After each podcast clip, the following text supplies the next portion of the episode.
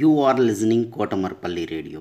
Children's Day special storytelling and poems reciting competition in English, Hindi and Telugu is being organized by National Council for Teacher Scientists, N C T S India, Lokmark Foundation, E L T A Warangal Urban and Kotamarpally Radio for students third class to tenth class. Any student in India can participate. Last date eighth November two thousand twenty. Further information, contact Missus Umarani through email c days twenty twenty at gmail dot com, c days twenty twenty at gmail dot com. Don't forget to enroll. A fantabulous good morning to everyone. My name is Satakshi. I am studying fifth class at Tejaswi High School.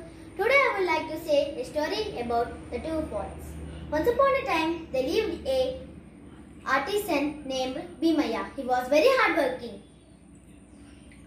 He carried daily two pots and used it to fill the water from the river. One pot is cracked and another pot is smiling.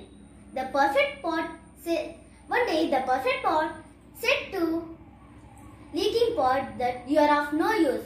You are wasting so much water. Then the leaking pot was so sad.